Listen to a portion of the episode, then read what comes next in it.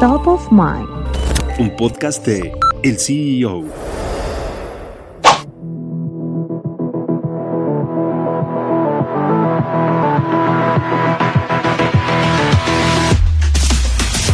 Los atletas destinan cientos de horas en perfeccionar su nivel para poder convertirse en profesionales. Una vez que logran llegar a las mejores ligas, comienzan a cobrar cheques millonarios. Pero, ¿en qué los gastan?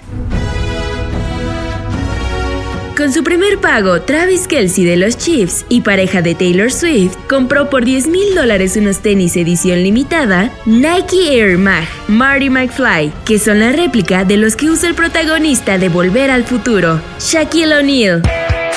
Compró un auto para él y uno para su padre y madre, además de que pagó la casa de su familia. Clay Thompson, multicampeón con los Warriors de la NBA, compró una mesa de billar que aún tiene entre sus pertenencias. Su primer cheque fue por 35 mil dólares. Serena Williams, considerada la mejor tenista de la historia, no tocó ni un solo centavo de ese cheque y todo lo metió a una cuenta de banco.